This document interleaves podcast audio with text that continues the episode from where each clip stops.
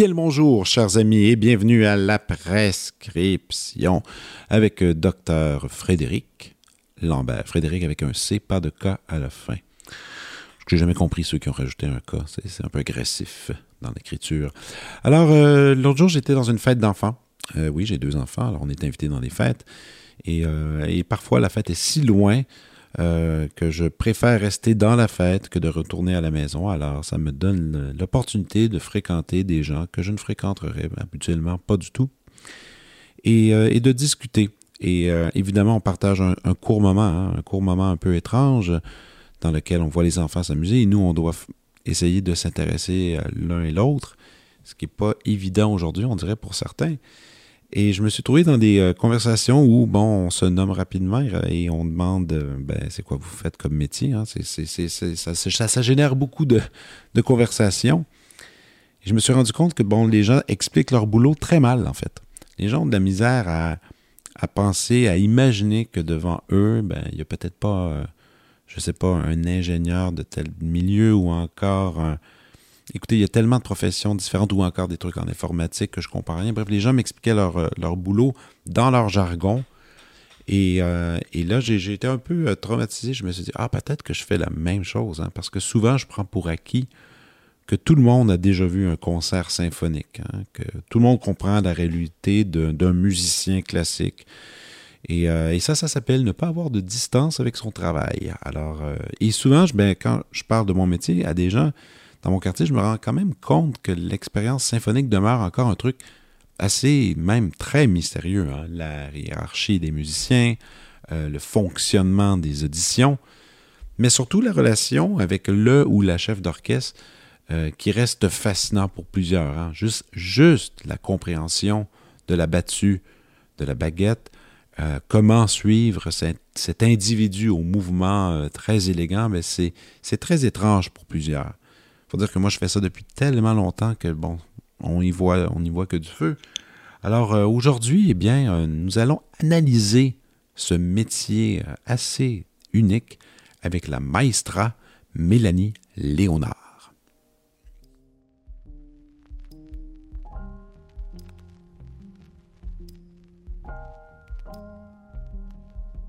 Née à Montréal, Mélanie Léonard est chef d'orchestre. Elle est la directrice musicale de l'Orchestre symphonique Nouveau-Brunswick. Elle a été chef en résidence puis chef associé du Calgary Philharmonic Orchestra et directrice musicale de l'Orchestre symphonique de Sudbury. Mélanie Léonard a été la première femme ayant complété un doctorat en direction d'orchestre à l'Université de Montréal. En 2012, elle a reçu le prix Jean-Marie Baudet en direction d'orchestre attribué par le Conseil des arts du Canada. Elle a été invitée à diriger plusieurs orchestres canadiens incluant l'Orchestre symphonique de Montréal, l'Orchestre symphonique de Toronto, l'Orchestre métropolitain ainsi que l'Orchestre du Centre national des arts d'Ottawa. Durant la saison 2022-2023, elle est réinvitée à l'Orchestre symphonique de Québec, les Violons du Roi, l'Orchestre de Nouvelle-Écosse et de Victoria. Elle est également finaliste pour le poste de direction musicale à l'Orchestre symphonique de Sherbrooke. Voici ma conversation avec Mélanie Léonard.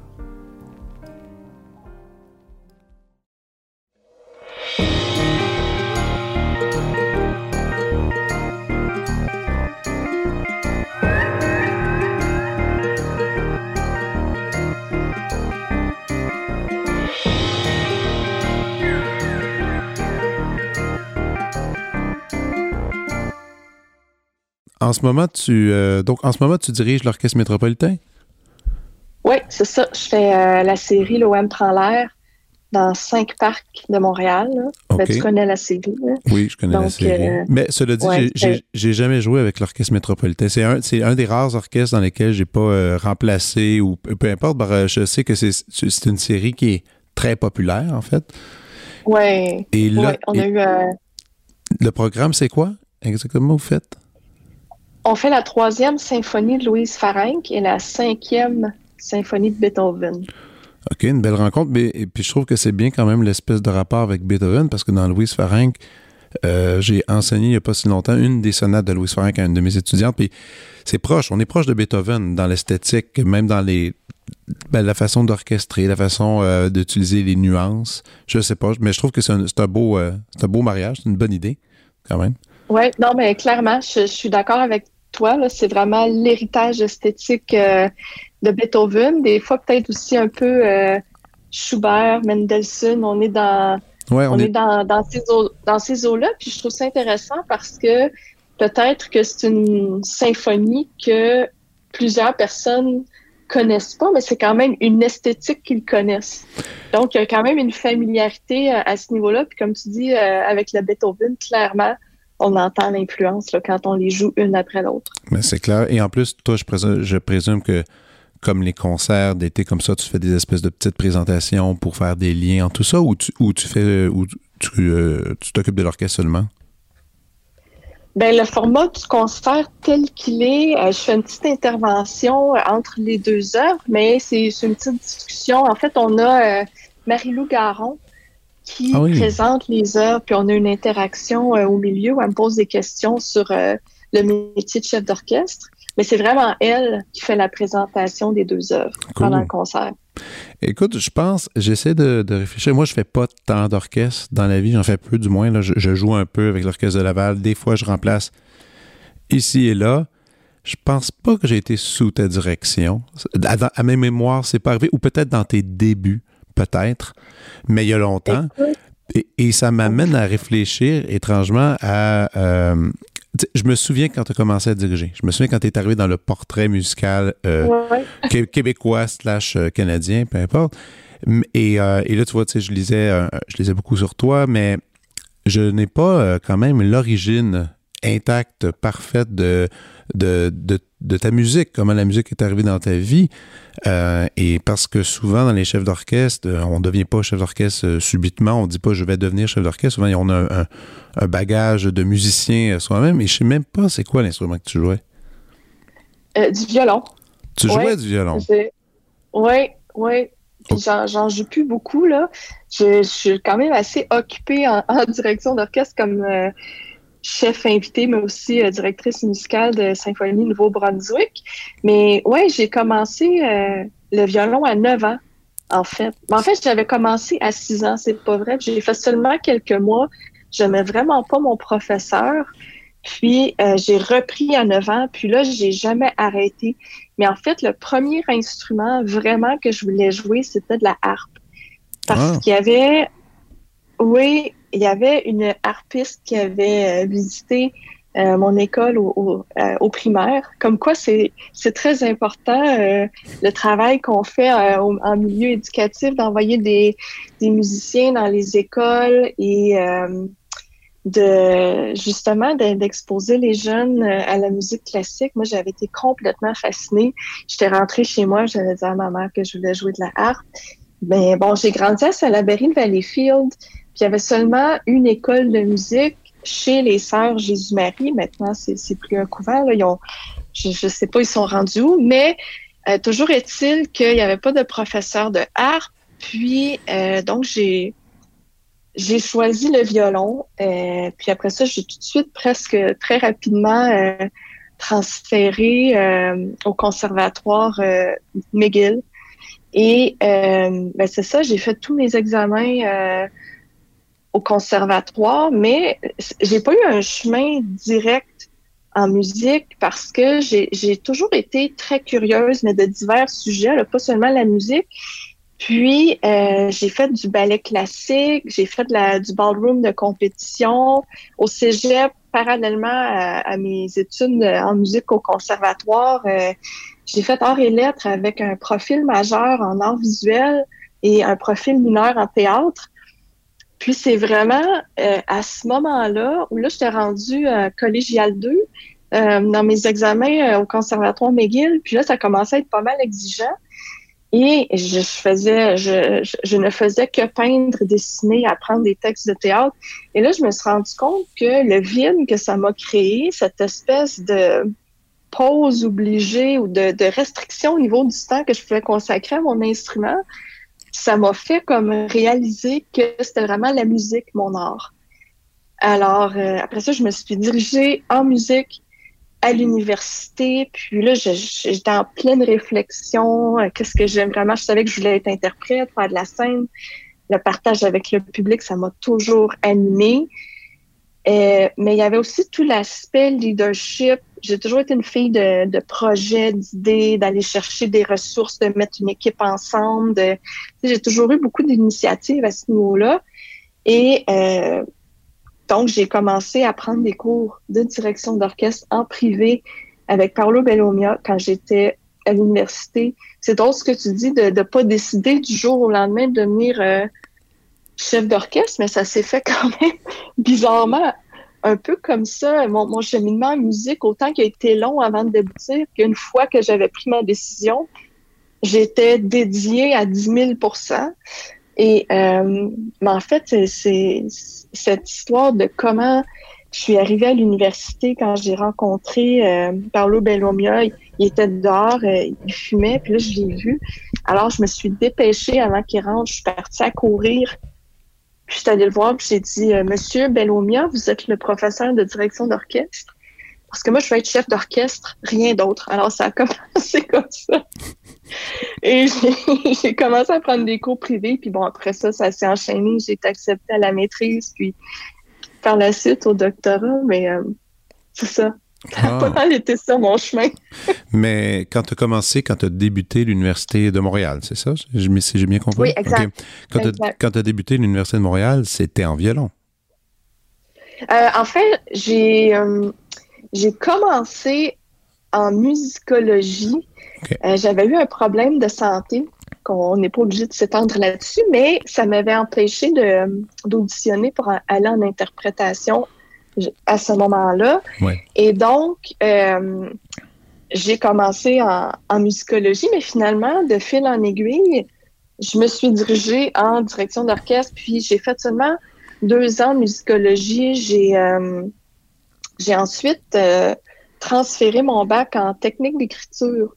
Euh, sur la recommandation de, de mon professeur. Euh, et puis, j'en suis reconnaissante. Je crois que d'avoir à être confrontée à composer, faire de l'orchestration, du contrepoint, de l'harmonie, ça donne une compréhension de la partition qu'ensuite on peut appliquer en répétition, d'avoir à composer, si on veut, une, partition. Après ça, je trouve que ça rend la chose plus facile dans l'analyse pour la décomposer puis structurer une répétition avec une compréhension vraiment euh, de tous les, éléments compositionnels. Donc, euh, ça m'a servi. Mais ça, je trouve ça intéressant que tu dis ça parce que ben, est-ce que est-ce qu'il t'arrive encore d'écrire un peu de musique? Non, là, j'écris plus. Ou ben, encore de signer euh, des arrangements, des fois peut-être. Parce que des fois, c'est quand même fréquent de voir des chefs qui vont arranger des pièces pour des contrats ou des. Non? Pas, pas en ce moment. Non, ben pour moi, pour moi, ça a vraiment été euh, un outil que j'utilise quand j'étudie ma partition. Mais euh, je, ne peux pas dire que j'avais le, feu sacré de la composition ou de l'arrangement. Donc, je laisse ça euh, aux autres qui sont beaucoup plus passionnés et compétents que moi à ce niveau-là. Ben Mais toujours, toujours est-il que c'est un outil dont je me sers à chaque fois ben, quand j'analyse, quand je structure ma, ma compréhension de l'œuvre, euh, ça, m'aide énormément. Et, c'est là que ça m'amène à parler de ta préparation. Euh, la préparation d'un chef, l'étude. moi, j'ai fait, euh, en tout cas, petite, petite, petite parenthèse, quand j'étais à, McGill en interprétation alto, il y avait des cours, il, y avait, il y avait ouvert un cours optionnel de direction, initiation à la direction d'orchestre. tous les lundis soirs, c'était Alexis Hauser qui donnait le cours. Et on avait tous, euh, pendant tout un semestre, un mouvement de symphonie à travailler. Puis là, à la fin, on avait comme la chance de diriger un orchestre qui, était là surtout en lecture, si on, veut bien. Et là, bon, il nous faisait, il nous expliquait un peu comment analyser. Euh, mais tu sais, c'était quand même assez large. Et là, rapidement, dans la classe, qui était là, on était peut-être une dizaine, tout le monde avait un peu sa propre façon de faire les choses. C'était comme, il y en a qui, écoute, c'était étrange, autant qu'il y en a qui me disaient, ah, moi, j'écoute des enregistrements, je fais du, littéralement, du lip sync de direction, puis ils se regardaient dans le miroir pour être certain d'avoir le bon mouvement. D'autres disaient, ah non, moi, je veux, je, fuis les enregistrements, je veux rien savoir pour pas que ça teinte mes idées, je préfère analyser le texte. Donc, finalement, il y a comme plusieurs écoles. Euh, je présume que, bon, tu as, eu un professeur qui t'a montré euh, les rudiments de, la direction, mais à travers tout ça, tu as créé sûrement ta propre technique, je présume, un peu? Oui, oui. Ben, c'est oui, évidemment, on apprend une technique de base, puis on, apprend comment euh, étudier un peu notre partition, mais oui, ultimement, je pense qu'il faut y aller avec ce qui, ce qui fonctionne le, mieux pour nous. Puis moi, quand je commence l'étude de, d'une partition, je commence toujours par, euh, j'appelle ça mettre mes couleurs dans, dans ma partition. J'ai un code de couleurs, donc euh, vert, c'est pour toutes mes, mes entrées d'instruments. Puis une entrée d'instrument, ça peut être, euh, sais, d'être conscient qu'il y a un instrument qui rentre après 67 mesures. Ben, c'est sympathique de, de le regarder quand c'est tu, parles, euh, tu, parles d'un, tu parles d'un tuba qui est très content de recevoir le cue euh, au bon moment. Ça, peut être un tuba, mais des fois, ou tu sais, des fois, une symphonie va commencer dans l'extrême douceur, donc avant que tous les instruments soient entrés. Donc, de, de justement, tu sais, regarder un instrument lorsqu'il euh, lorsqu'il rentre, que ce soit une intervention mélodique ou même euh, d'accompagnement parce que des fois, il y a des instruments qui entrent et là, ça enrichit la texture. Donc, je trouve ça important ben d'être avec eux euh, dans ces dans ces moments clés-là. Mais aussi, euh, toutes les, les, entrées. Des fois, c'est pas des entrées, c'est un instrument qui était déjà en train de jouer, qui, qui jouait par contre une texture d'accompagnement. Puis là, soudainement, ça transitionne vers la mélodie et c'est lui qui doit être au premier, au premier plan. Donc là, je me mets comme, je vais employer un anglicisme, et je me mets un cue dans ma partition de, parce que c'est ça aussi, là, dans la direction, il faut qu'on suive aussi les plans, la mélodie. Euh, donc ça, c'est première étape, je pense, à travers le mouvement, ou des fois, j'y vais du début à la fin de la symphonie ou là, puis je mets tout ce qui est vert, toutes mes entrées. Euh, ensuite, je vais avec les nuances. Donc, euh, bleu, j'utilise bleu pour ce qui est les, nuances douces et rouge pour ce qui est les nuances euh, fortes. Ensuite, si j'ai des changements de battu ou de tempo, je vais euh, en noir, je souligne mes retardando accelerando en jaune. Ensuite, je vais y aller avec la structure des phrases. Puis ensuite, je vais y aller dans l'interprétation. Donc là, c'est la phrase, je l'amène vers où? Est-ce que je veux quatre mesures plus quatre mesures? Est-ce que je veux huit mesures? Euh, toutes les décisions artistiques, euh, l'équilibre, qu'est-ce que je veux faire ressortir dans la partition? Euh, bon, des staccato, une note courte. Courte comment? Courte plus marcato, plus seco, avec un peu plus de résonance. Puis là, d'être conscient de me dire, OK, bon, là, c'est les cordes qui jouent, mais après ça, c'est repris au bois. Donc là, on est vraiment dans la préparation de répétition parce que là, en répétition, je vais écouter. Je vais écouter comment les deux groupes, la première fois qu'on l'enchaîne, le jouent parce que s'ils ne jouent pas de la même façon, ça va être mon rôle d'unifier l'articulation pour, que, pour que les deux groupes interprètent le staccato de la même façon. Donc là, on tombe dans toutes mes notes qui ont rapport au, euh, aux décisions artistiques, à l'unification de, de, la vision. Puis je me mets des mots aussi parce que c'est important d'être efficace en répétition. Puis même si je connais ma partition, je veux pas avoir un blanc, je veux pas être prise à hésiter. Donc même des fois, je me, je me mets des mots clés sur la qualité sonore que je recherche. C'est euh, majestueux, nostalgique. Euh, entrée, mettons, je vais mettre les entrées définies, rythmiques, donner un poids rythmique à, la double croche ou, tu sais, je me, je me mets des mots-clés pour que si, je sais pas, j'ai, une inattention ou que ça me vient pas tout de suite, ben, je peux regarder puis je l'écris. Donc, c'est tout ce travail-là d'abord dans la partition. Puis moi, je trouve ça, en fait, intéressant d'écouter euh, des versions différentes d'une œuvre. Souvent, j'en écoute cinq, six, sept même. Je suis abonnée à Berlin Phil, le, Digital Concert Hall. Euh, j'aime regarder ce que d'autres grands musiciens euh, font, pas nécessairement pour les copier, mais pour nourrir ma réflexion. Puis des fois, je peux avoir l'idée d'approcher un passage d'une certaine façon, puis là, je l'entends différemment, puis là, je me questionne. Puis là, je me dis, OK, mais dans le reste, qu'est-ce que je veux faire? Comment ça fit? Puis, donc, je trouve ça intéressant d'être confronté à des choses différentes. Souvent, je me reconnais pas dans les enregistrements que j'écoute. Des fois, j'ai de la difficulté à écouter un enregistrement parce que c'est éloigné de mon propre ressenti ou de la façon dont la musique s'exprime à travers moi. Donc, ça aussi, c'est intéressant.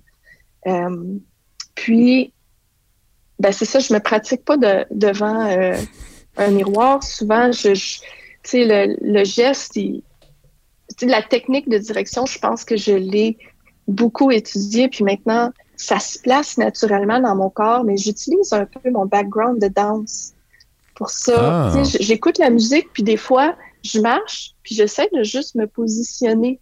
Ma, ma posture, je suis comme, OK, où est-ce est que ça résonne, ça, dans mon corps?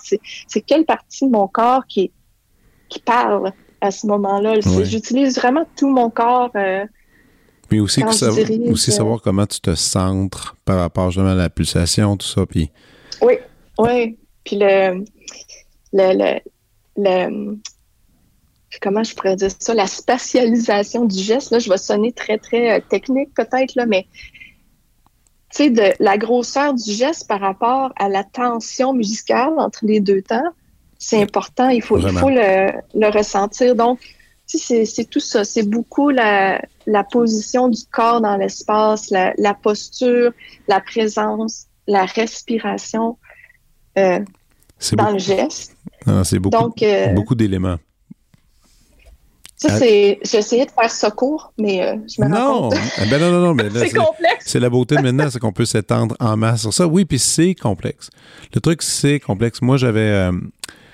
Il y avait un film, sûrement que tu as déjà vu ce film-là. C'était une belle série. Je pense que j'avais 14-15 ans. Quelqu'un m'avait amené une copie VHS. Euh, c'était The Art of Conducting. Je sais pas si tu te souviens, c'est une espèce de documentaire incroyable avec des, des archives. Des plus, c'est, vraiment un film qui était comme pour l'initiation au grand chef de ce monde, du moins d'une certaine époque, que genre j'étais en années 90 et avant. Ils ont fait The Art of Violin, la même chose. Puis après, puis après plus tard, ils ont comme euh, Aujourd'hui, le film est disponible et il est mis à jour avec des, gens plus euh, actuels aussi. Et c'était super intéressant de voir, tu voyais chaque chef un peu euh, discuter euh, c'était quoi leur philosophie, c'était comment ils prenaient les choses, parce que des chefs qui vont aller plus loin que d'autres sur des tempos, il y en a qui vont être qui vont vraiment essayer de suivre le texte, d'autres vont vraiment prendre de la place. Et quand tu parles de mouvement, c'est ça, je trouve ça le fun, parce que, écoute, il y a des chefs qui bougent à peine, puis, et, l'orchestre est super expressif, d'autres qui bougent trop mm. et ça marche pas. Mm. Ça, il y a tout, il y a tout ce, ce moment-là. Moi, ce qui me fascine avec la direction, puis la façon que tu parlais même de l'organisation de tes partitions, les façons de d'écrire tes cues, la façon, puis d'avoir d'ailleurs très drôle le code de couleur qui est représentatif des feux de la feux de circulation. Non, euh, mais oui. Il y a quelque chose. il y a non, mais il y a, il y a, une petite euh, analogie à faire ça avec les feux de circulation, voiture et chef d'orchestre. Parce que, tu sais, la fameuse expression euh, c'est qui qui chauffe à soir l'orchestre? Chauffer un orchestre. Ouais, ouais. Tu sais, on l'entend. Moi, la première fois que j'avais entendu ça, je pense que c'était à Québec. Euh, j'étais au violon du roi. Puis j'entendais, tu sais, j'étais plus jeune, bon, c'était des plus vieux que moi, puis ils discutaient, puis là, il me disait, ah, t'es où? Je suis à McGill. Ah ouais, c'est qui qui chauffe l'orchestre de McGill maintenant? c'est la première fois que j'ai entendu l'expression chauffer. Je trouvais ça vraiment drôle, mais en même temps, je trouve qu'il y a quelque chose de cool et beau là-dedans de, de prendre euh, L'orchestre, c'est un véhicule, c'est une voiture. Et il y a toutes sortes de voitures qui existent dans le mhm. monde. Puis toi, tu as ton code de couleur qui sont les fils de circulation. Je sais pas, il y a quelque chose qui, me fait un peu, un peu penser à ça. Et euh, en tout cas, je reviens au mouvement.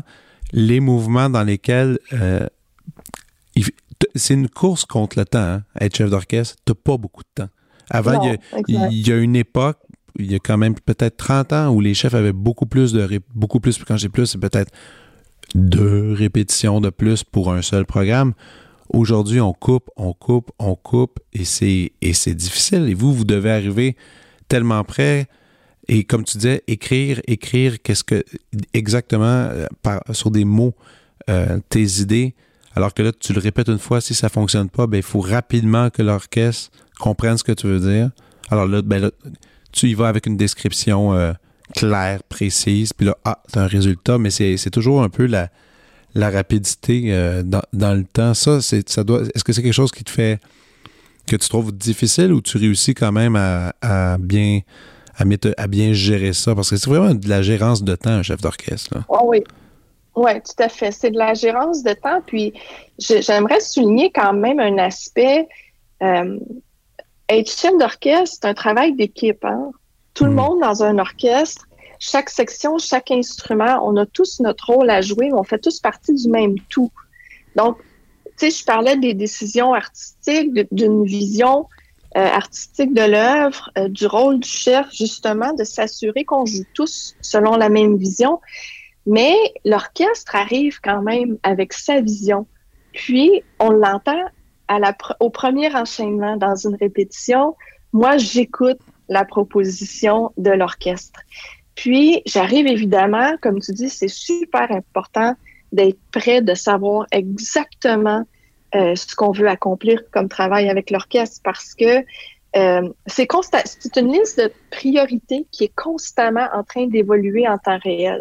Donc, moi, je regarde tout le temps l'horloge, OK, puis là, première lecture, OK, j'ai entendu telle, telle, telle chose. Moi, j'ai telle, telle idée que je veux absolument travailler. Là, je travaille ça. OK, je suis un petit peu d'avance sur mon temps, donc je peux aller dans quelque chose de plus subtil. Mais il faut toujours que je réajuste ma liste de priorités sur qu'est-ce que je vais travailler. Euh, tu sais, je, fais une chose, après ça, je fais quoi? Je regarde le temps, OK, qu'est-ce que j'ai le temps de faire? Euh, puis, tu sais, quand je parle de travail d'équipe, c'est que parfois, j'arrive à une répétition, l'orchestre joue un passage que moi, peut-être, j'avais imaginé différemment, mais il me joue quelque chose d'absolument magnifique et je, l'accueille euh, avec bonheur. Là. Je vais pas je vais pas changer les choses pour changer les choses. La vision que j'ai de l'œuvre, euh, c'est rien d'absolu. Puis au, au, final, même si je vais travailler beaucoup de choses auxquelles j'avais réfléchi, ça m'arrive souvent aussi de garder des idées que, que, que l'orchestre amène parce que quand c'est beau, c'est beau. Moi, je me bats pas contre ça. Quand c'est beau, c'est beau. C'est bon, ça. C'est un, un, bon motto, ça. Donc, des fois aussi, voilà, il faut, il faut être, euh, il faut être flexible. Puis ça, demande aussi euh, de l'écoute, de la sensibilité aussi. Euh, on est tous dans un orchestre, des êtres humains sensibles. Notre travail, c'est dans l'émotion. la chimie, l'interaction humaine, c'est très important. Ça fait partie, ça va même influencer le son. Mm-hmm. Euh, quand un orchestre est, est, en forme, se sent bien. Ça... Donc, tout ça, il faut être sensible aussi à la dimension humaine. On, des fois, on a des répétitions qui sont super exigeantes. Le, répertoire est très physique à jouer. C'est puis à la fin d'une répétition, mais ben, faut aussi savoir ce qu'on va répéter. Il ne faut pas nécessairement y aller avec quelque chose de d'hyper euh, technique. Si on a une répétition le lendemain, c'est peut-être plus sage d'attendre au lendemain. Ça donne rien non plus de, de pousser pour pousser. Donc, c'est aussi l'équilibre, l'écoute humaine, pas seulement l'écoute euh, musicale en répétition dont on doit tenir compte. Oui. Non, c'est beaucoup, c'est beaucoup de facteurs, mais tu sais, tout ce que, tout ce que tu mentionnes, pour un, pour un exécutant, pour quelqu'un qui joue dans l'orchestre, on a notre partition, on veut être dans le beat avec notre section. En tout cas, dans mon cas, on a une section. Euh, on veut jouer juste, on veut pas dépasser. Et, euh, et, le temps et le temps et le temps passe, tu sais. Mais là, quand, quand, tu me dis tout ce que tu tout ce qu'il faut que tu réfléchisses à, la notion du temps, la notion justement humaine, euh, évaluer, les, évaluer juste des problèmes, parce que c'est juste des problèmes qui se passent, puis il faut que tu fixes des problèmes le plus rapidement possible. Quand tu arrives sur scène euh, au moment du concert, bon, là, tu dois un peu faire une certaine forme de déni de problème. Tu fais, bon, là, j'ai un résultat, il va se passer ça. Je présume, tu dis, je vais essayer d'élever ça encore un peu plus que, que c'était en, en, répétition, essayer de donner une, un côté extra musical Et là, je présume encore une fois que c'est le show. Là, le show, il est le fun. Là, c'est le moment, c'est le bonbon que tu peux te laisser aller puis que tu peux t'amuser avec ce qui est, accompli. et là, est-ce que ça arrive quand même que tu arrives à, à ce moment-là, ce bonbon-là, mais bon, peut-être que c'est pas assez, euh, comme je c'est pas assez fixé, c'est pas assez à ton goût et que ça crée de l'insécurité, puis là tu diriges, puis tu as de la misère à t'abandonner. Est-ce que, est-ce que ça arrive aussi parfois? Non, pas vraiment. Je te dirais, rendu au concert, habituellement, on, est prêt. Ouais. Puis c'est, c'est, du live, là. Euh, il y a des choses qui peuvent arriver, mais... À tout moment. Euh, rendu au concert, on, on est dans la musique. Hmm. je pense que euh, quand on est présent, ben c'est ça qui va primer, c'est l'émotion. Les, gens vont, vont, vont focuser sur l'émotion. Même s'il y a une petite affaire que nous autres, on pourrait entendre, puis c'est pas ça, c'est pas l'expérience, euh, c'est pas ça l'expérience de, de, concert. Puis euh, comme, comme j'ai dit, on est prêt rendu au concert. Donc, tu sais, le live, c'est le live, puis euh, advienne que pourra, mais tu sais, dans 99% des cas, il y a, y, a, rien qui, se passe vraiment de, de majeur, puis... C'est ça. C'est... Et même si quelque chose de... Même si quelque chose de majeur, c'est pas majeur, dans le sens que, bon, il y a des choses qui arrivent en, concert pour tout le monde. Ah, c'est assez fréquent, tu sais. Euh, et là, tu fais des concerts dehors avec le, avec le métropolitain ces temps-ci. Ça, j'ose pas imaginer. même pour moi, quand j'en ai fait quelques-uns concerts de parc de la sorte, là, on est. L'importance d'une salle, peut-être les gens, des fois, ne le comprennent pas, ça. Mais tu sais, une salle, ça fait partie aussi de ta job. Parce que tu es. Oui, tu t'assures que tout le monde joue ensemble. Et là, il y a le côté euh, soundman, on pourrait dire, un peu comme en, pop, qui, est aussi en toi, parce que toi, tu dois créer la bonne balance avec la résonance du lieu. Là, les shows, les concerts, devrais-je dire, pardon, les concerts dehors, euh, le son, et c'est vraiment un peu hors de ton contrôle. Il faut que tu faut que tu t'assures que juste devant toi tout va bien, que les gens perdent pas de repère parce que oui, pour même nous autres les musiciens quand on est quand on joue et qu'on est dehors, ben là notre instrument on pourrait dire pas d'une certaine manière parce que c'est un peu mort, ça reste, ça reste juste sur scène, on a l'impression que ça marche pas, mais bon, les gens mettent les micros, ça va en avant. Ça aussi, ça doit être quand même un gros défi, non? À travailler? Parce que tu arrives à chaque endroit dehors, tu sais pas ce qui arrive, l'humidité, tout ça, ça affecte quand même tout le monde. Oui. Bien, c'est sûr qu'on est, euh, on est assujetti euh, à la température, hein, puis à l'environnement.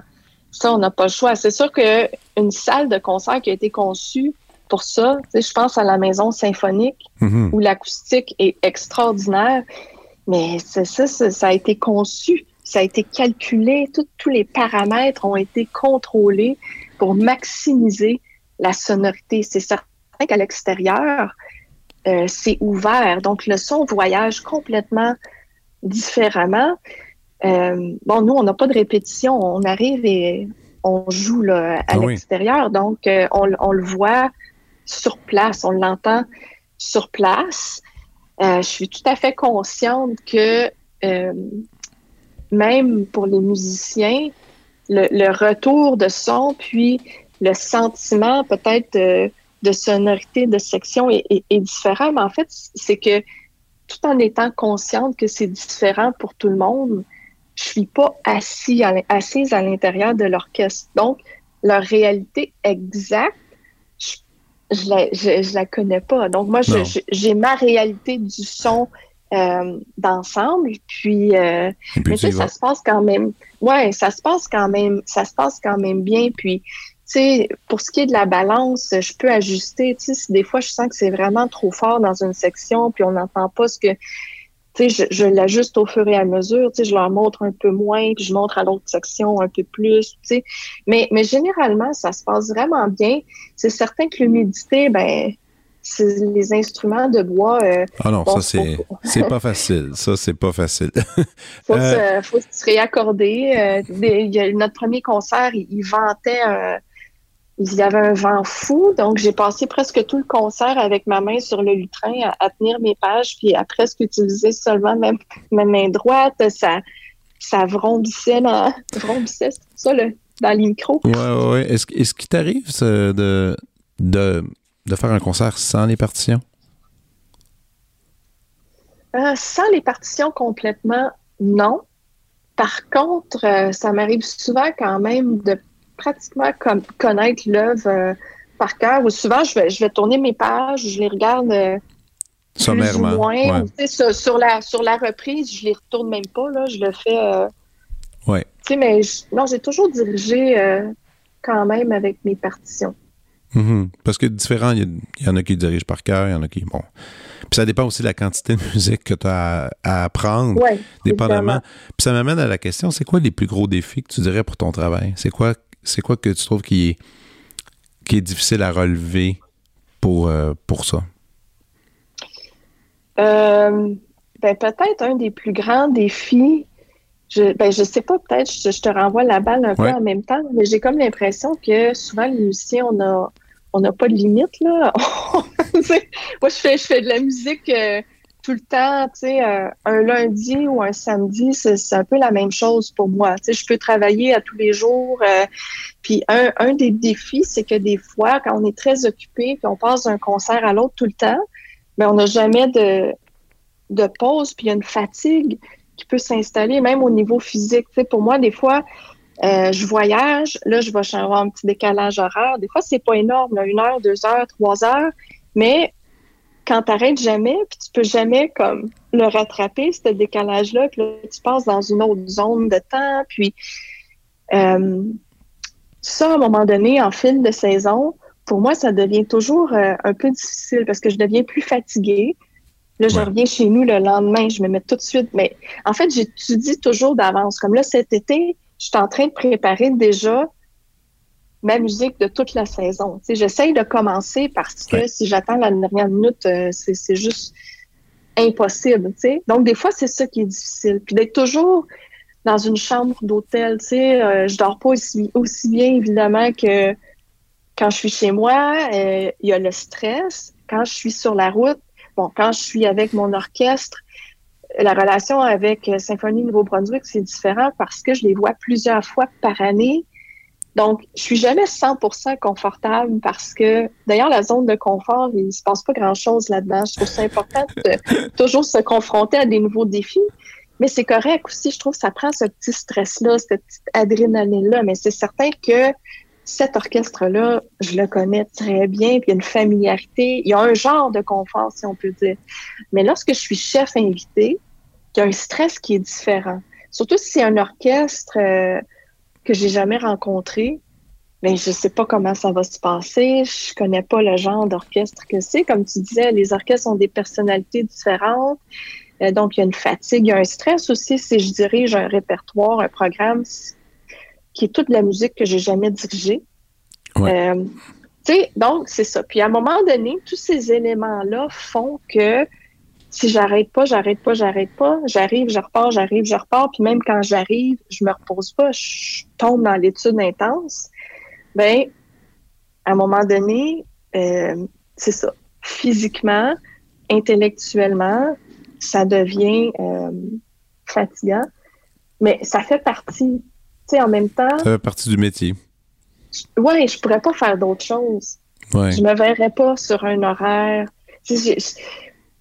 Même si c'est intense, que je travaille beaucoup, euh, en même temps, c'est ma passion. Ben oui. Je suis heureuse dans ça. T'aimes, l'univers, t'aimes le fait que tu vas aller faire ton épicerie le lundi matin quand il n'y a personne et que tout le monde travaille en même temps. Moi, ça, je pense que c'est, quelqu'un que j'avais déjà entendu. Je pense, que je pense c'est Patrick Watson qui avait dit ça en entrevue. Il dit une, une, belle chose de mon métier, c'est que le lundi matin, l'épicerie, c'est vide et c'est très agréable. Il dit ça, c'est rien que pour cette raison-là. Il dit Je suis content de faire ce métier-là. Mais, c'est vrai que ça amène.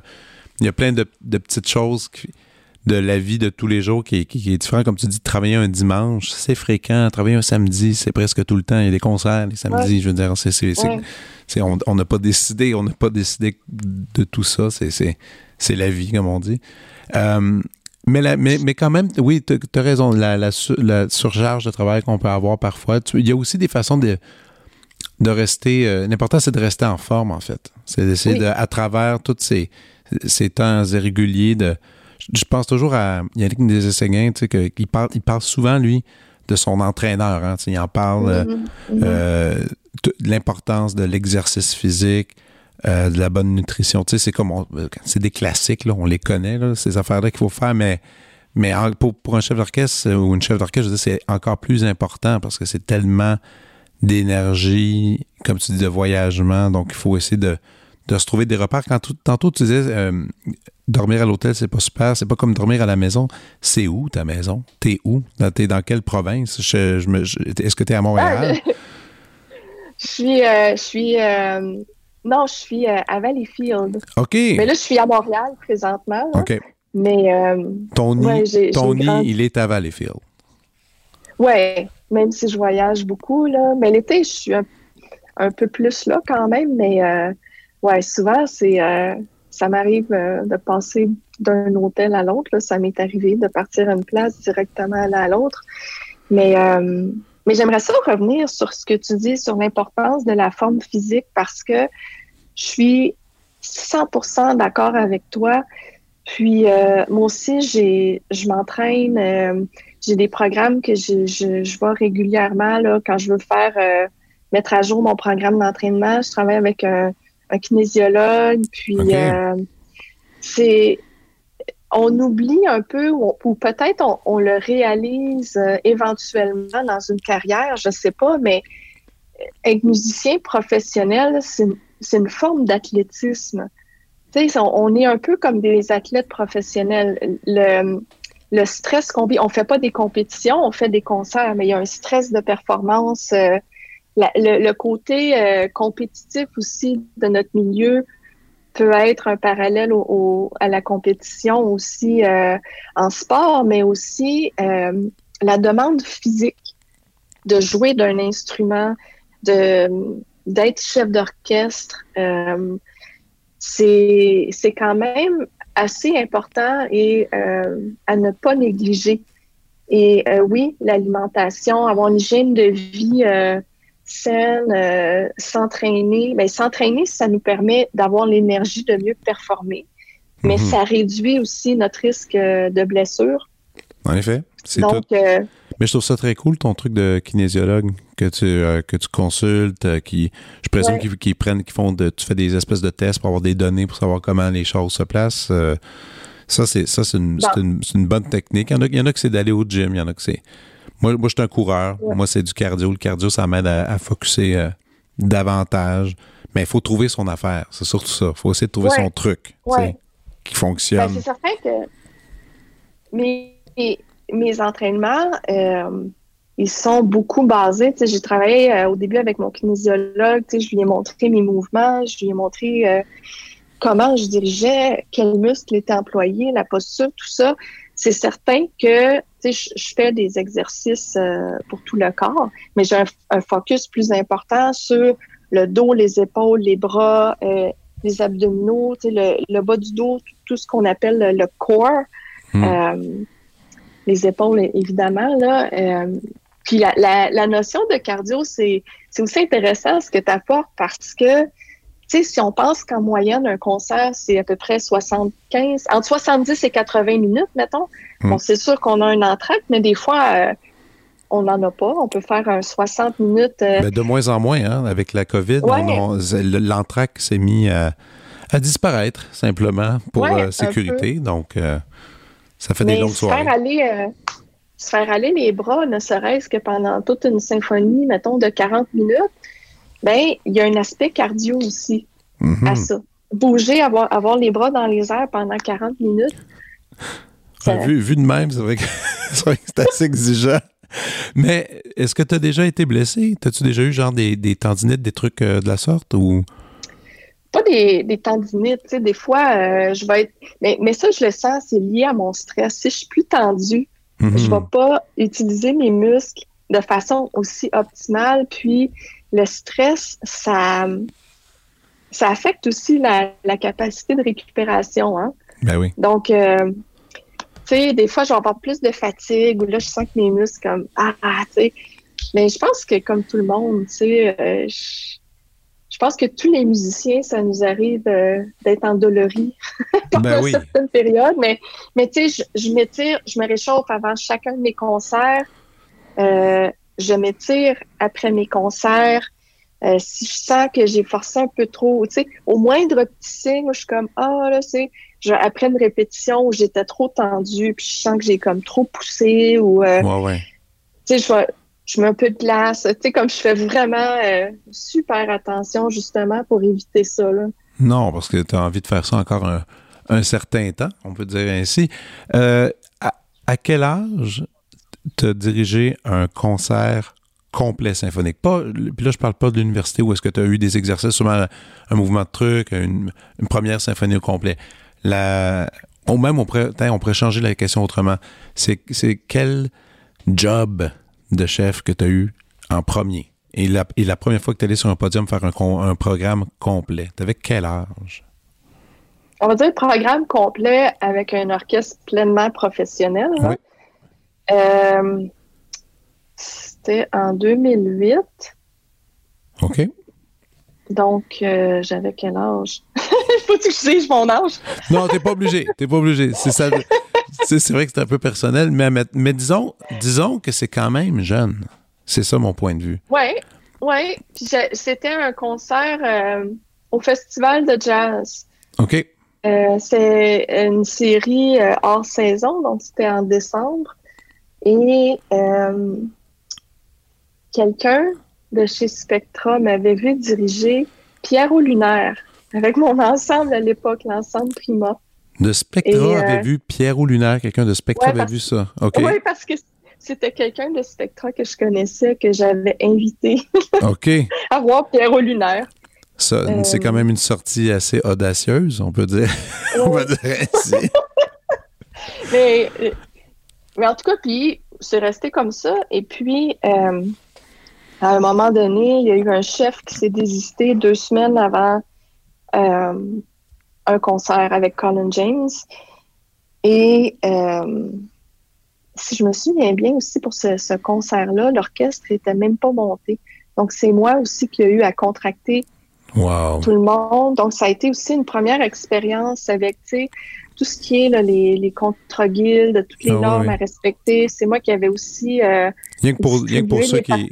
Pour ceux qui ne connaissent pas que parfois, il y a des orchestres qu'on voit, on a l'impression que ça fait 100 ans qu'ils jouent ensemble, mais non, on appelle ça un orchestre pick-up dans le vocabulaire euh, du milieu, dans lequel euh, tout d'un coup, des musiciens se réunissent pour le temps d'une soirée et c'est terminé ensuite, mais étant donné c'est tout du monde professionnel d'expérience, mais la cohésion, disons, se fait très rapidement.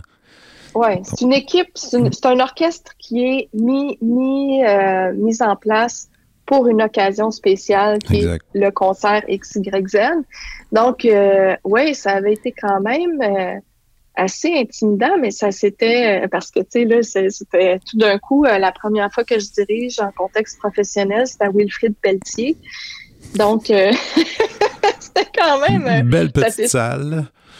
C'est une belle entrée euh, en matière, mais ça s'était super bien passé. J'en oui. ai refait après ça, mais ça, c'est vraiment. Puis ensuite, en termes d'orchestre symphonique établi, ça a été quand j'ai gagné le poste en 2009 à l'Orchestre Philharmonique de Calgary comme chef en résidence, où là, j'ai fait. euh, c'était beaucoup, là. Je faisais 22-23 programmes par année, là, par saison. là.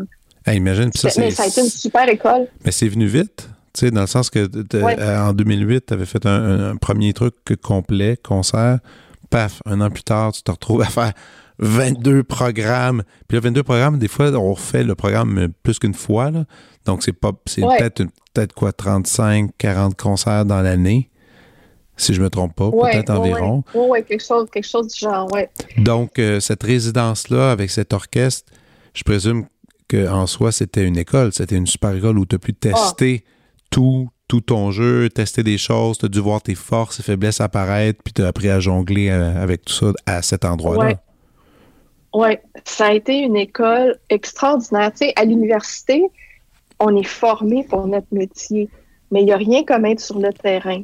Puis Mhm. même, j'ai trouvé que ça, serait difficile de, même si je pouvais partager mon expérience, euh, chaque, chaque personne, je pense, va la vivre différemment la première fois que tu es devant un, orchestre professionnel ou dans un poste comme ça. Mais c'était génial parce qu'à Calgary, j'ai été vraiment bien accompagnée. J'avais, euh, il y avait un comité de musiciens. Il y avait un musicien par, par section qui était comme le comité du chef en résidence. Puis eux, me, eux, ils me rencontraient peut-être aux deux, trois mois il y avait des commentaires de d'autres musiciens de l'orchestre dans leur section respective. Puis, ils me faisaient part euh, des choses qui c'était toujours super constructif comme comme critique. Moi, j'étais avide de m'améliorer, donc j'ai adoré ça. Ils me disaient ce que je faisais de bien, ce qui était apprécié, les choses à travailler, tu sais. Puis tu sais, de fois en fois, là, je suis comme, OK, fait que là, j'avais une, critique constructive. Euh, ben là, dans tous mes, mes conseils qui s'en venaient, j'essayais d'appliquer justement les, conseils ou d'accueillir les, critiques que j'avais reçues pour m'améliorer. Puis on, c'est ça, on se rencontrait au, peut-être aux deux, trois mois. Donc, ils m'ont accompagné comme ça pendant quatre ans. Donc, en plus, moi, d'apprendre en le faisant, j'ai appris aussi en ayant constamment un feedback de l'orchestre. Donc, c'était génial. Mais des résidences euh, de la sorte, il y en a d'autres. Là. Je ne connais pas beaucoup le temps, le milieu euh, de direction. Mais est-ce, que c'est comme ça partout? Ils vont donner des commentaires. Euh, il me semble que jamais entendu parler d'un, truc pareil. Non, je, je pense pas, en fait, parce que, en tout cas, dans, mes collègues qui ont été chefs en résidence aussi, c'est pas quelque chose qu'ils ont eu. Mais moi, je suis vraiment reconnaissante ben, ben, j'espère. De l'avoir eu. Puis écoute, c'est un, comment dire, un reality check de l'ego aussi, là, tu sais, parce que tu, là, ça t'apprend à, te construire, ça t'apprend à, bon, je suis, je serai pas tout le temps euh, parfaite, il faut, ben, il faut que j'essaie tel truc à améliorer. Moi, je trouve que c'est, écoute, on aurait même, limite, étrangement, on aurait même le droit d'avoir ça encore aujourd'hui, ce serait pas mauvais, tu sais. Parce qu'aujourd'hui, les seules critiques que que tu as, je présume, et que et moi aussi qu'on a, ben, c'est des critiques de journaux.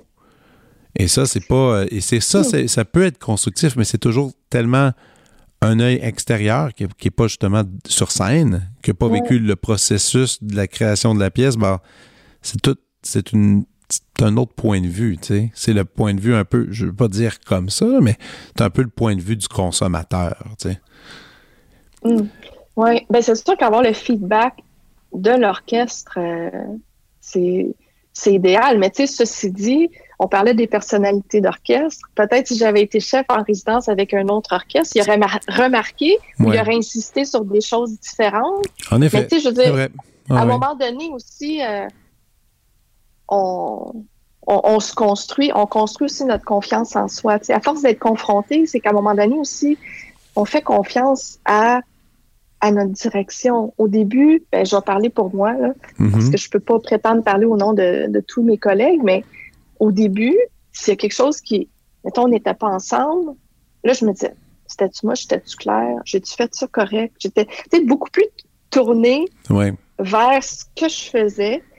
Euh, puis à force que j'ai pris euh, ouais, à force de diriger, j'ai pris confiance en moi. Puis je, je me suis mis à vraiment m'ouvrir vers l'orchestre, à écouter comme je disais, musicalement, humainement, tu sais, ça, c'est aussi, c'en est un feedback, tu sais. Euh, on le sent, on le voit dans le langage, le body language, le langage corporel, quand euh, les musiciens sont, sont fatigués, quand, tu sais, tout ça, on, le ressent, on, donc ça, c'en est une forme de feedback, mais tu sais, effectivement, d'avoir un feedback précis sur ce qu'on fait.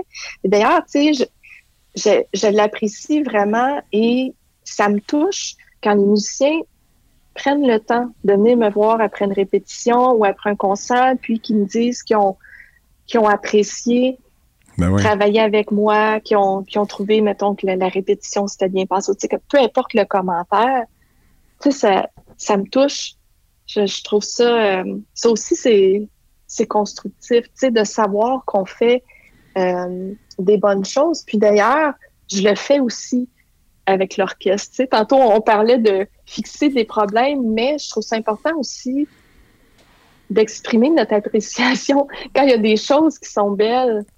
Ben oui. J'aime ça. Tu sais, je, je le dis, hey, ça, c'est- c'était bien, on garde ça, tu sais, puis de, de reconnaître les, les, les, les- solos, des fois, euh, c'est comme, tu sais, je, je dirige, puis je suis comme, waouh, c'est beau, tu sais, fait que quand j'arrête, je le dis. Ben oui, oui, puis il y a des, c'est des beaux moments qui, qui méritent d'être soulignés, puis ça amène en soi, ça aussi, ça amène une confiance aux musiciens de, de se plonger encore plus pour le concert, puis de donner davantage.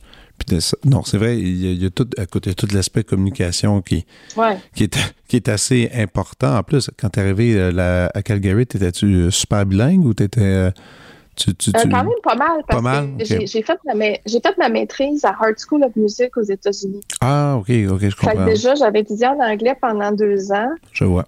Puis, Ouais. euh, Puis après, tu es revenu à Montréal, puis tu as fait ton doctorat. Et tu es la en fait, première. non, j'ai fait mon... Oui, vas-y, vas-y. Non, mais tu as fait un doctorat en premier, puis après tu fais une maîtrise, c'est ça? Oui, Ah, OK. non, j'ai fait ma maîtrise aux, aux États-Unis. Après ça, j'ai revenu faire mon doctorat à l'Université de Montréal. OK. Puis après ça, j'ai gagné le poste à Calgary. OK. Parlons du doctorat. Tu es la, et j'ai, et- et j'ai lu ça, tu es la première femme à avoir complété un doctorat en direction à d'orchestre à l'Université de Montréal. Et, et là, ça m'amène au, au fameux sujet de... m- C'est bien maestra qu'on doit dire? Maestra, maestro, maestra. Ouais, ou- ou chef, euh, des fois, il Chef. écrit. Euh, Parlons du, euh, des femmes et de la direction d'orchestre, parce que en ce moment, quand même, on doit dire l'orchestre métropolitain, du moins Yannick, euh, avec sa direction artistique, a invité au cours des dernières années beaucoup de, de femmes à venir diriger. Donc, on a découvert euh, différentes artistes. Euh, L'Orchestre symphonique de Montréal aussi a fait, a fait, le, le même, a, a fait le même pas. Bref, c'est en train de se faire un peu partout.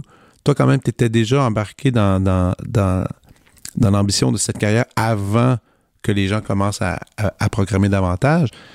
Euh, je, suis- je suis un peu curieux de savoir, c'était, est-ce que tu as eu des chefs, maestras, euh, qui t'ont inspiré à devenir ce que tu es aujourd'hui ou c'était purement par ton intérêt, en regardant peut-être d'autres chefs, des hommes, on peut dire ainsi, ou c'était juste la musique, point barre, qui t'a amené à aller là?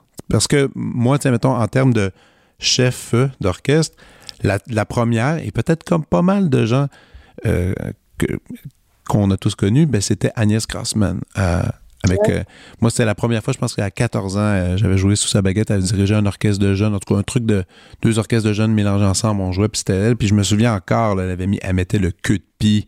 C'était quand même un statement assez pas pire qu'elle faisait. Puis elle était super gentille, puis elle a dirigé l'orchestre métropolitain un petit peu, si je me souviens. Mais après, il y a eu un gros gap. Après, il y a eu un- après elle, il y a eu une grosse période où est-ce qu'il n'y avait pas, littéralement, il n'y avait pas de Mm. femme vraiment qui dirigeait. Euh, donc, toi, quand tu regardes ça aujourd'hui, euh, t'étais comme, t'étais un peu en avance avant ce mouvement-là. Qu'est-ce que ça te fait, en fait? Ben, moi, tu vois, j'ai, quand j'ai, j'ai fait partie des orchestres de jeunes, ma première, ma première expérience d'orchestre, ça a été avec Carole Cormac qui dirigeait l'orchestre des plus jeunes au West Island. Puis OK. Après ça, quand j'ai comme gradué, si on peut dire, à l'orchestre des jeunes du West Island, là, c'était euh, Véronique Lacroix. Ah mon Dieu, c'est vrai. Ah mon Dieu, c'est vrai. Véronique, elle a fait ça. J'avais oublié. J'avais Ouais. oublié. Elle n'a pas juste fait de la musique contemporaine. C'est vrai. Elle, avait- elle était chef là. Oui, oui, c'est vrai. C'est vrai. Donc, personnellement, mes deux premières expériences d'orchestre, c'était avec des, avec des chefs, avec des femmes. Et, euh, mais par la suite, quand j'ai décidé de faire ça, je me suis pas du tout positionnée par rapport à ça. Ça a été vraiment, je, je sais que je veux être interprète, je sais que la musique, c'est ma vie. Euh, je sais que je suis une fille d'idées, je suis à l'aise dans les postes de leadership, euh, j'aime travailler en équipe, tout ça, tout ça. J'avais adoré faire de l'orchestre. C'était vraiment ça qui a guidé mon choix. Puis je sais pas si j'avais une espèce de naïveté de la jeunesse ou je sais pas quoi, mais je me, je me suis même pas posé la question. Je me j'ai même pas réalisé. Puis à un moment donné, euh, je suis arrivée dans justement, j'ai fait un, un workshop, là, un atelier l'été euh, de direction d'orchestre. Puis là, euh, on était seulement deux filles sur 20. Tu sais, je suis comme, OK. Ah, OK. Puis là, ben, après ça, tu sais, ma carrière a commencé. Puis là, justement, on me posait la question, en entrevue, tu sais, c'est rare les femmes en direction d'orchestre. Puis là, c'est, comme là que j'ai réalisé, tu sais, je sais pas pourquoi, là, mais j'étais comme pas... Euh, T'étais pas, euh, alerte à ça, t'avais pas remarqué tant que ça. non, mais parce que je, je me je me suis jamais positionnée comme une femme chef, tu sais. Je suis un chef, je, je, suis une musicienne. Mm-hmm. Pour moi, c'était ça, là. Je, sais, puis mais mine de rien, quand même, je trouve ça intéressant que les chefs de jeunesse que tu as eus, c'était des femmes. Parce que ça, puis, pas, ça, se grave dans, ça se grave dans la tête, là, tu sais. Tu peux pas. Euh, tu sais, puis des chefs de jeunesse, on parle de euh, enfance, adolescence. Donc, c'est quand même plusieurs années, tu évolues là-dessus. Puis à chaque semaine, tu as une répétition avec, avec euh, une chef. Bon, écoute, pour toi, ça devient littéralement normal, tu sais. Il y a tout Mais ça. ça, c'est intéressant. C'est intéressant ce que tu dis parce que c'est peut-être justement pour ça que je me suis pas posé la question, que j'ai pas réalisé tout de suite que c'était plus rare une, femme sur le podium, tu sais. Mais je trouve que je suis quand même chanceuse d'évoluer dans un milieu qui est vraiment en train de changer présentement. Ben on voudrait toujours que les, les, choses changent plus rapidement, mais là, on, on, parle de euh, changement au niveau de, de la pensée. mais c'est arrivé dans tous les domaines. Il y a beaucoup de domaines aussi qui étaient dominés par les hommes avant, qui maintenant, euh, il y a beaucoup de femmes aussi. Puis, peut-être que la direction d'orchestre, c'est arrivé un peu plus tard, mais j'ai hâte au jour où ça va juste faire partie du paysage musical d'avoir une, femme sur le podium. Mais, mais en tout cas, peut-être c'est moi qui, qui, qui, est naïf aussi, mais j'ai quand même un peu l'impression qu'on y est presque, là. Ou du moins, je trouve que ça, il, y a un il, y a un, super avancement, du moins. Il y a un super oui, avancement. Ça, oui, je l'observe, là. Euh, vraiment, là, même depuis que, comme tu le soulignes, j'ai commencé, il y a ben vraiment eu un momentum euh, c'est accéléré, là. Puis ça, c'est super positif. Oui, vraiment, vraiment positif. Euh, une, drôle de question qui va. Euh, que j'aurais dû poser dès le début, en fait. C'est, selon toi, mettons, là, en, en un court résumé, qu'est-ce qui fait un bon chef, qu'est-ce qu'on, comment on devient un mm. bon chef? C'est quoi, c'est quoi un bon chef? Parce que, et là, je parle pas, euh, pas nécessairement en, t'auto-analysant comment je fais mes affaires. Tu sais, mettons, tu vas voir un concert, tu vois un chef à l'œuvre, puis tu fais ça, c'est un super chef. Juste en, admirant l'œuvre. Uh-huh. pas, connaître la personnalité, rien, là. Juste en, regardant le travail. Ben, moi, j'aime la clarté de la technique, mais pas la technique pour la technique. Je veux pas voir un technicien. Une, une clarté de geste puis une précision d'intention qui se traduit en, une émotion. Tu sais, on va au concert pour vivre quelque chose. Puis, ça, je trouve ça toujours beau. Quand je sens que la gestuelle est claire, précise, évocatrice, que ça parle, mais pas juste au niveau du geste, la présence, la sincérité. Sais, on le sent. Euh, un chef, quand il est, qui est présent, qui est généreux, qui est sincère. Puis ça, on l'observe aussi dans l'interaction avec l'orchestre. Ah, les musiciens, quand ils se regardent, il y a des sourires, on voit qu'il y a une réelle communication. Ça, ouais, ça, je trouve ça beau. Tu sais, quand je vois que c'est de la musique, tu sais. Ben mais là, si on parle au sens plus large, un bon chef, ben, on est tous différents. Peut-être qu'il y a plusieurs façons d'être un excellent chef, mais je pense qu'il y a une dimension humaine, puis au niveau de la réflexion, qui est super importante. Mm-hmm. Je pense que, ben, en tout cas, dans ma démarche, pour devenir un, bon chef, en fait, on devient toujours meilleur parce que on devient toujours des meilleurs êtres humains si on prend les, opportunités de réfléchir quand les occasions se présentent. Mm-hmm. D'approfondir qui on est, de réfléchir sur pourquoi je réagis comme ça, j'ai-tu une faiblesse, j'ai-tu une insécurité, de d'accepter de regarder dans le miroir, de, de, de progresser en tant que personne, ça nourrit automatiquement la démarche artistique. Puis je pense que ça affecte après ça la façon dont on interagit avec les autres, avec l'orchestre. Puis ça va affecter cette chimie-là, puis ce résultat final-là. Euh, c'est l'essence de la musique qu'on transmet aux gens. Donc, il faut être, faut être dans une vérité au moins euh, envers nous-mêmes. ben non, non, non, c'est certain, c'est certain. de, de plus en plus, euh, écoute, il y, a, différentes façons de, voir des chefs. Hein, parce qu'il y a des chefs, des fois, qu'on peut dire généraux. C'est-à-dire que c'est des chefs qui vont être capables de diriger un peu de tout. Je pense que c'est un peu ça qu'on essaie d'avoir aujourd'hui, des chefs qui peuvent diriger du ben, soit de la musique un peu plus ancienne, baroque, euh, classique, romantique, mais aussi un chœur, un opéra. un chef doit être capable de faire un peu de tout. Mais, c'est là que j'arrive avec ma question, c'est qu'on voit des chefs qui prennent des décisions stylistiques, comme un peu comme Bernard Labadie, il a décidé, bon, ben moi, ça va c'est ce truc-là, je me lance. Véronique Lacroix, par exemple, qui, qui, a dirigé, un jour a dit, bah, moi, ça va être la musique contemporaine. Et il y en a qui vont. C'est ça, on, stylistiquement, il y a du monde qui se spécialise dans un truc. Euh, en ce moment, je sais pas. Est-ce que tu est-ce que tu te considères un peu plus spécialiste de quelque chose? Et si c'est pas le cas, est-ce que tu est-ce que tu as l'ambition d'avoir un jour une spécialité de direction? Non, je me considère pas comme une spécialiste. Je suis une chef euh, plutôt polyvalente, mais tu sais, j'ai quand même un intérêt pour la musique contemporaine. Au début de ma carrière, pendant que je faisais mon doctorat, j'avais fondé mon ensemble, l'ensemble Prima. Oui. Et je faisais seulement de la musique 21, 20, 21e siècle.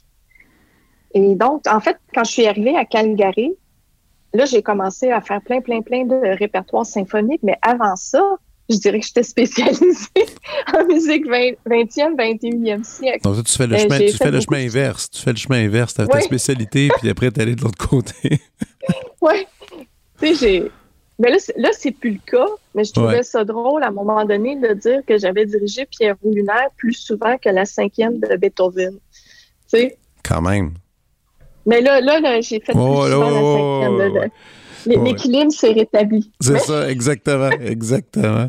Mais euh, non, j'adore le répertoire symphonique. Euh, j'adore le début du 20e siècle, les œuvres modernes aussi. c'est des défis différents aussi euh, à travailler. puis, mais tu sais, j'aime le jazz aussi. Puis, il y a des show pop aussi que j'ai adoré euh, dirigé. J'ai fait euh, le groupe Stars euh, avec l'Orchestre national des arts, mais mhm. quand on m'a offert ça, moi, Stars, c'était un groupe que j'adorais, que j'écoutais déjà depuis plusieurs années. Ben donc, c'était fantastique là aussi. donc, ouais, non, j'ai pas de spécialité, mais c'est sûr que mon intérêt principal, je dirais, c'est quand même le répertoire symphonique. Je, suis tout à fait heureuse de ma carrière présentement parce que c'est ça que je fais euh, en majorité. Ah, c'est cool. Et pour le fun, admettons, euh, orchestre de rêve. OK? Parce que je sais que tu diriges beaucoup, et euh, surtout au pays, mais tu es aussi invité à l'extérieur du pays. Tu fais toutes sortes de trucs. Mais tu sais, mettons, plateau d'art, je t'offre maintenant de, diriger l'orchestre, un orchestre, peu importe, il n'y a pas de limite. Là le, truc que tu serais curieuse d'essayer, ça serait quoi? Ben là, il y en a plusieurs. C'est une question difficile. Tu peux, en donner trois. Tu pas, pas, pas obligé. OK, ça peut être trois. trois. Je ne vais, pas, je vais pas juste te donner une, un seul orchestre. Euh, trois orchestres que j'aimerais diriger. Hmm, New York, Berlin, puis Concertgebouw. OK. Oh, pas pire quand même. C'est une belle liste. Je me mets de la, me met de la pression. Mm. Écoute, ça, ça serait en même temps un rêve. Sûrement que la veille, là, je serais pas capable de dormir tellement je suis stressée. C'est certain. C'est certain. Il doit, non, il doit avoir un niveau de stress assez élevé de, d'essayer, d'essayer. Il y a de la pression. Oui, il y a de la pression. Mais, on, parle dans l'absolu. Là, oh non, non, on, s'amuse. Tu, me prends à, à brûle pour point. Là. Non, non, mais on s'amuse à juste de voir qu'est-ce que ça pourrait être, mais c'est cool, ça, c'est cool. Écoute, on est de toute façon, euh, on va passer maintenant au segment de la prescription.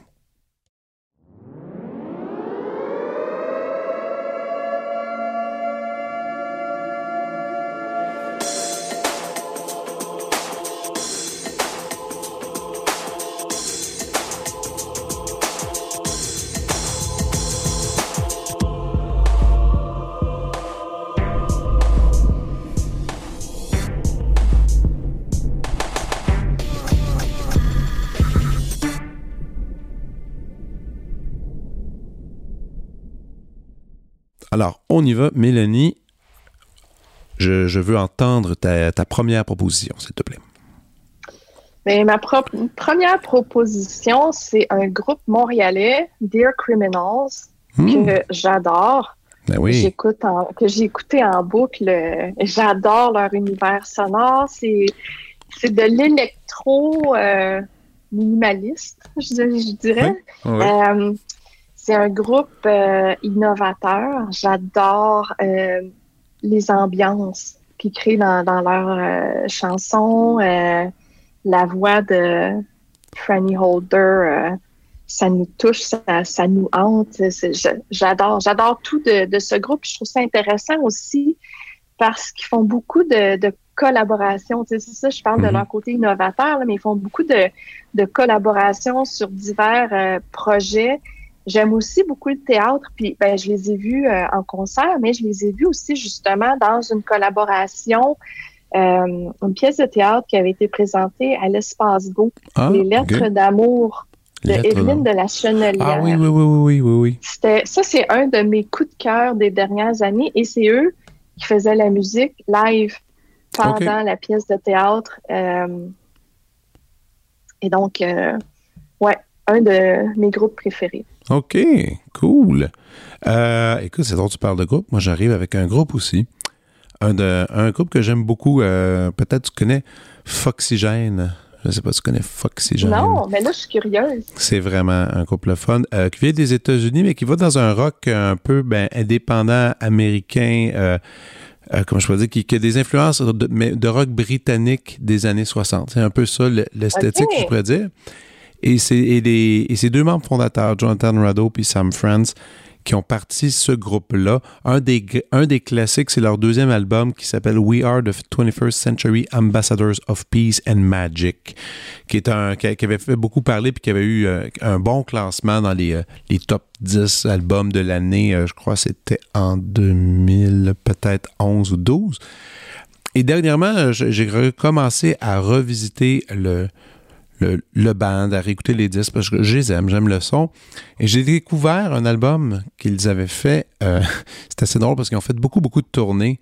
Et qu'on parlait tantôt de santé et d'être bien dans notre peau, là, eux, ils ont poussé un peu la loque, je pourrais dire ainsi. ils ont été obligés d'annuler une grosse tournée européenne euh, que pour, pour préserver euh, leur santé créative, ils disaient. Mais vraiment, il y avait besoin de se reposer. Et ils ont décidé finalement pour euh, se faire pardonner euh, de leurs fans de poster sur euh, YouTube un album qu'ils avaient enregistré quand ils étaient tous les deux, quand, les deux avaient 16 ans. Donc, c'est un album d'ado, fait avec justement les moyens de l'époque. Et ça s'appelle Jurassic Explosion Philippic.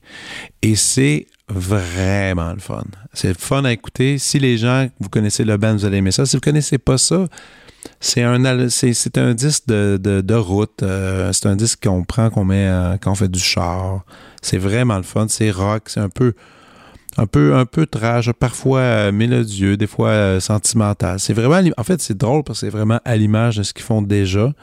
Mais on sent le talent brut. Puis moi, j'adore aller vers les origines des projets. Donc ça, c'est, c'était leur première, leurs premières ébauches. Et c'est vraiment cool. Donc, Jurassic Explosion Philippic du groupe Foxygène. Hey, mais là, je vais aller écouter ça. Moi, je connais pas ça. Ah ben, euh, Foxygène, tu vas... Tu vas ah ouais, ouais, tu vas, tu vas adorer. C'est bien fait, c'est bien tricoté. C'est des beaux arrangements. Vraiment, vraiment original. Et, euh, et maintenant, toi? OK, bon, ben, euh, j'aime beaucoup la poésie aussi. Et il y a un recueil de poèmes que j'adore, que j'ai lu plusieurs fois, de Marie-André Gill. Chauffer le dehors. Euh, Marie-André Gill, c'est une poète euh, inoue. Elle est originaire de la Mastayach. OK. Et euh, ben, je sais pas ce qu'elle écrit, ça, ça me va droit au cœur. Elle a une façon avec les mots, de façon concise, de d'aller décrire l'émotion. Euh, je sais pas, ça, ça vient me rejoindre de façon euh, directe, un peu crue, mais qui est, je, je, m'identifie facilement, peut-être parce qu'elle parle euh, de sujets que, que j'ai vécu, que, que plusieurs ont, ont vécu, les, les, les, relations amoureuses, entre autres. Ben oui. Et, euh, mais, mais, mais j'adore. C'est un recueil que je ressors périodiquement. Ah pour, oui, euh, ok. soit pas- le relire en Oui, ça, j'ai- Ok. des fois, j'ai, j'ai besoin de, de le relire, de me replonger là-dedans, dans, dans- les réflexions que, que ça occasionne. Puis, j'ai, euh, j'ai préparé des petits extraits. Je pourrais peut-être. euh, Le seul problème. Ah, ok, des extraits que, tu, Ah, que tu vas lire? Est-ce que je peux? Oui, tu as le droit de lire. Oui, excuse-moi, j'avais peur que c'était un audio de quelqu'un qui lisait. Ça, Ah. on- ça nous n'avons pas le droit de le faire. C'est la, les- la, la, tri- la grande tristesse du iPod qui va sur Spotify, qui va sur YouTube. On se, fait, on se fait mettre un drapeau, puis l'é- l'épisode est obligé Ah. d'être retiré. Mais tu peux les lire, par contre. Mais si moi je l'ai dit, OK. Donc, euh, c'est qu'étaine de même. J'ai eu beau faire 30 brassées, je suis pas capable de faire partir la trace de tes doigts. Alors ça, c'en est un. Ça, Oui, c'est pas pire. Il y en a, il y en a plein, là. Euh, Des petits haïkus là, qu'on qu'on pourrait Un- dire ainsi. Un pas- peu. Pas- ouais, pas, pas sous la forme Pas du sous la haïku, forme du haïku, c'est ça. Mais, mais c'est- court, mais ça dit Ah oui. tellement. Tu sais, Ah oui. quand je t'en lis un autre, si tu veux. Ouais, s'il te plaît, vas-y.